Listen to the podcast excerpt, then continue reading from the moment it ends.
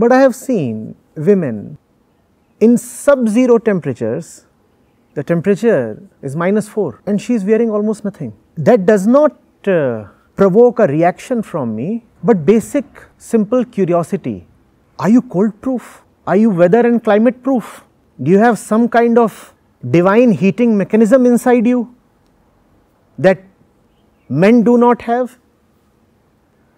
How is it so that you choose to reveal the body even in sub-zero temperatures and all the men are walking around in heavy woolens.